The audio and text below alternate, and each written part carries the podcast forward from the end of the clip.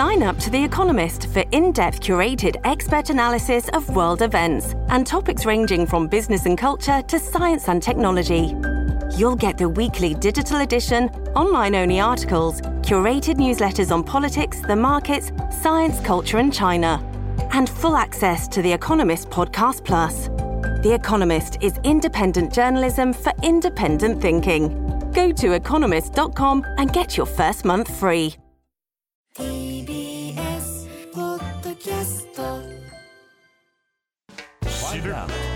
若手動かす。荻上チキ。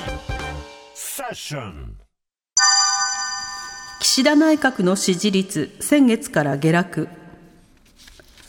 最新の TBS などの世論調査によりますと岸田内閣を支持できるという人は先月の調査から3.6ポイント下落し37.1%一方支持できないという人は2.3ポイント上昇し58.7%でしたまた、マイナンバーカードについて今の健康保険証を来年の秋に廃止し、マイナンバーカードと一体化する政府方針については延期または撤回すべきが合わせて69%でした。また政府は相次ぐトラブルを受けマイナンバー情報の誤りの総点検を行っていますが総点検ではトラブルが解決しないと考える人が82%に上っています。武器輸出を制限する防衛装備移転三原則については他国への殺傷能力がある武器の提供に向け改めるべきが35%改めるべきではないが53%でした。世論調査のね、結果が出たので、ちょっと読み解いていきたいと思うんですけれども、ね。のはい。うん、あのいろいろなそのマイナンバーカード、それからあの処理水の放出など、さまざ、まな論点について調査が行われていたわけですが、あの処理水以上にマイナンバーカードについて否定的なあのコメントが多くいるというのが、これは非常にこう何か、まあ象徴的な状況になっていますよね。はい。あのとりわけマイナンバーカードにとってついては、あの、より自分ごととして、えー捉えるという方が多くいらっしゃるということそうですよと、まあ、それから消えた年金問題とされるものと、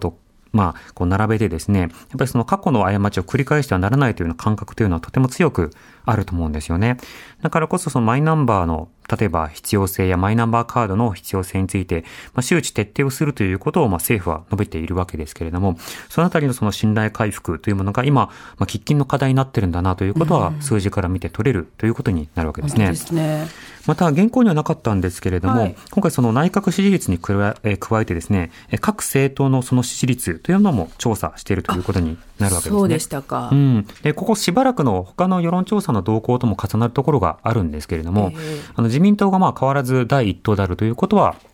そのままで、一方でその野党第一党のポジションを、あの、維新が今取っているという状況になっているわけですね。で、それに続いて、まあ、立憲民主党、えーさらに、まあ、令和や、え公明党、えーそれから共産国民。これね、世論調査などによってもこう変わってくるんですけれども、全体のそのトレンドとして、えー維新が伸びていて、立憲がえーその次に位置づけられるというようなその世論調査というものが相次いでいる状況があります。まあ、今年の春頃に入ってからこうした傾向というものが目立つようになりましたね。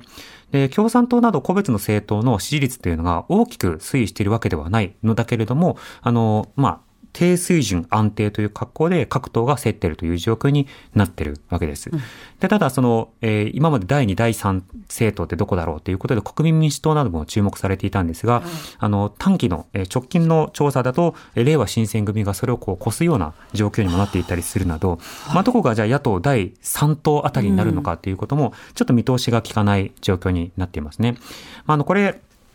平時の世論調査と、それから選挙直前に行う世論調査及び投票行動というのは、必ずしもリンクしないところがありまして、支持政党が特になかったとしても、投票先がどこかというものは私たちは決めるわけですよね。だから、普段の支持政党というものは、より積極的なえ支持する度合いについて聞かれていると思って回答者が答えるという傾向がある一方で、あの、選挙直前の世論調査などにおける支持政党というのは、あなたが投票するつもりのえーところはどこですかというような、そうしたようなことを聞かれている感覚で回答する方も一定数いたりして、ええなので、選挙直前になると、支持率がその微増する野党というのも結構出てくるんですよね。そうしたようなこともあって、その議席の上では、積極的に支持されるわけではない野党が、しかし、今の与党は支持しないという格好で、その消極層を取り込むと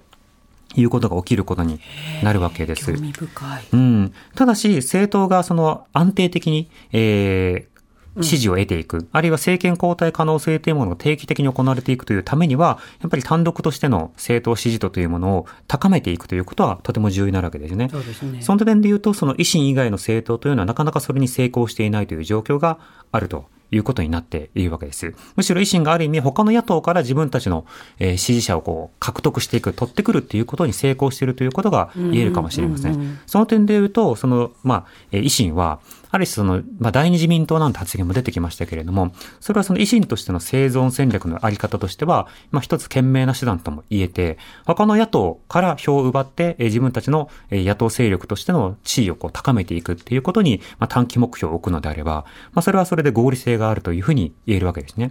ところが、選挙がいざ近づいてくるというタイミングになると、この戦略ばかり取られていても困るというのが多くの有権者の考えるところでしょう。まあ、なぜならば、日本の選挙制度ってなかなかに込み入っていますよね。うん、そうですね。うんおっしゃる通り。考毎回どこに入れればいいのか悩んじゃうっていう話とかね、あの、聞くんですよ。えますよね、すごく。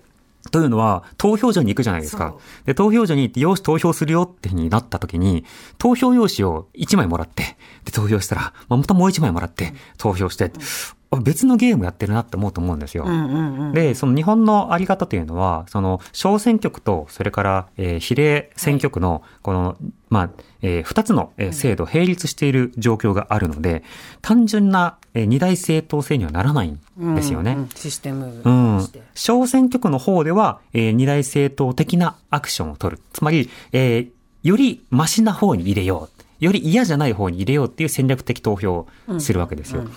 ただ一方で、比例選挙の方、比例制度の方ですと、やっぱり自分にとって好みの人、ベストの人を入れようみたいな、まあ、そうしたの投票行動をするわけですよね。そうすると結局何が起こるのかというと、他党乱立という状況が起きるので、小さい政党だったとしても、その他党の一部、一翼を担う。つまり他の野党とは違うんですよ、うちはっていうことを野党間でこう競争し合うということが加速することになるわけだね。そうすると日本のようにその自民党が強いというような状況がすでにあったりすると、いや、協力しようっていう動きがあるたんびに、いや、うちは乗りませんっていうの動きが出てきて、で、そういったその、まあ、ある種、足の引っ張りみたいなことをすると、そこが目立って、票一定程度獲得できたりするということがあるわけですよね。なるほどね。長期的に今の日本の選挙制度の中で、あの、政権交代とか、あるいは野党の、まあ、伸びというものを確保するためには、どういった仕方であったとしても、連立構想というのは不可欠なんです。単独で政権取るということは、相当の適質と、相当の風と条件が整わないと難しい。状況になるわけですね。で単独の支持率などで獲得するということも難しい。で、その中で野党構想、野党共闘というのが、この間ずっと模索されているんだけれども、今、どことどこがどう組むのっていうのは誰も描けていないというここと。になってしまうんですよね。はいで、わかんない、例えば維新なども含めて、あそことは組みません、あそことは組みませんってお互い言ってるような状況に、選挙のたびにね。うん、なるわけですね。で、誰が喜ぶかというと、自公のなくくっていう状況に、やったぜ、あバラバラだぜってなるわけですね。で、野党がこう組もうとすると、自公は自分たちがしていることを棚に上げて野合だとか選挙対策だって批判するんですよ。すねこれ上手ですよね。うん。自公の政権のあ政策のそのばらつき度合いと比べて、まあ、例えば立憲共産、えー社民、えー国民、維新、このあたりの差がどれぐらい大きいのかって比較するのでなかなか難しいと思うんですが、まあ、しかしながら、そのようにその分断していればしているほど、まあ、自公政権は盤石ということになる。まあ、今回の世論調査なんかでもね、あの、ある種、野党共闘みたいなものが、より描きにくい状況になってるんだなっていうことも、この間の数字の変異、まあ、推移とかでね、見て取れるところもあります。まあ、このあたりも含めて私たちは、日本の選挙の制度がどうなっていて、一体そこではどんなルールのゲームが行われているのか、その時に各政党にどんな動きをしてもらうことが、まあ、より選択肢を増やすことになるのかということを踏まえた上で、自分のまあ好みを理解しながらも、戦略的な政党の動きをどういうふうに望むのか、このあたりのバランスをどう取るのかってとても難しいことなんですが、まあ少なくともルールを知った上で、それぞれのね、意見を述べていくということが大事なんだなと思います。荻上チキセッション